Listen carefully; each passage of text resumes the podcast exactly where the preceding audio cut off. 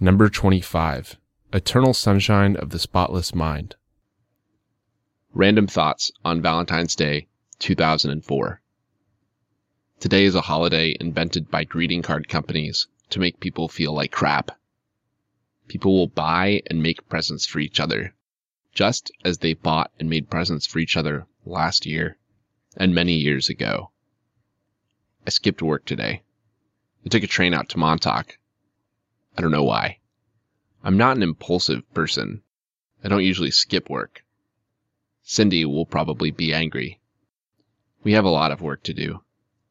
I had some important calls yesterday, but she'll handle everything.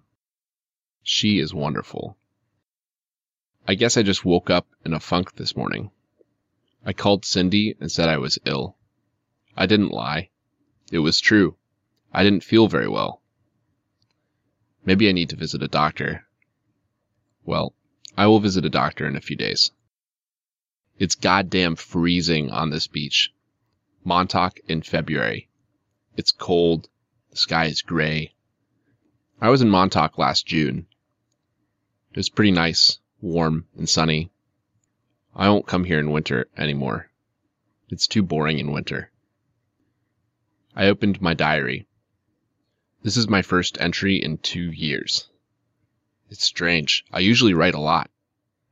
I had a diary even at school. I'll give it up sometime, I think. I'll be too happy to write a diary. But now I'm unhappy. I don't know what else to say. Nothing happens. Nothing changes. I saw Naomi last night. Maybe I should get back together with her. She was nice.